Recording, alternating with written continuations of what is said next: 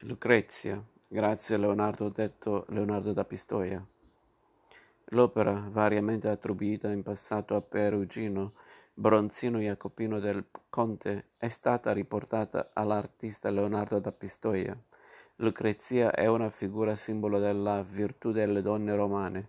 La donna, moglie del politico romano Collatino, si pugnalò a morte davanti a lui. Si noti l'arma con l'elsa decorata dalle teste di serpenti, per il disonore di essere stata violentata dal figlio di Tarquino il Superbo.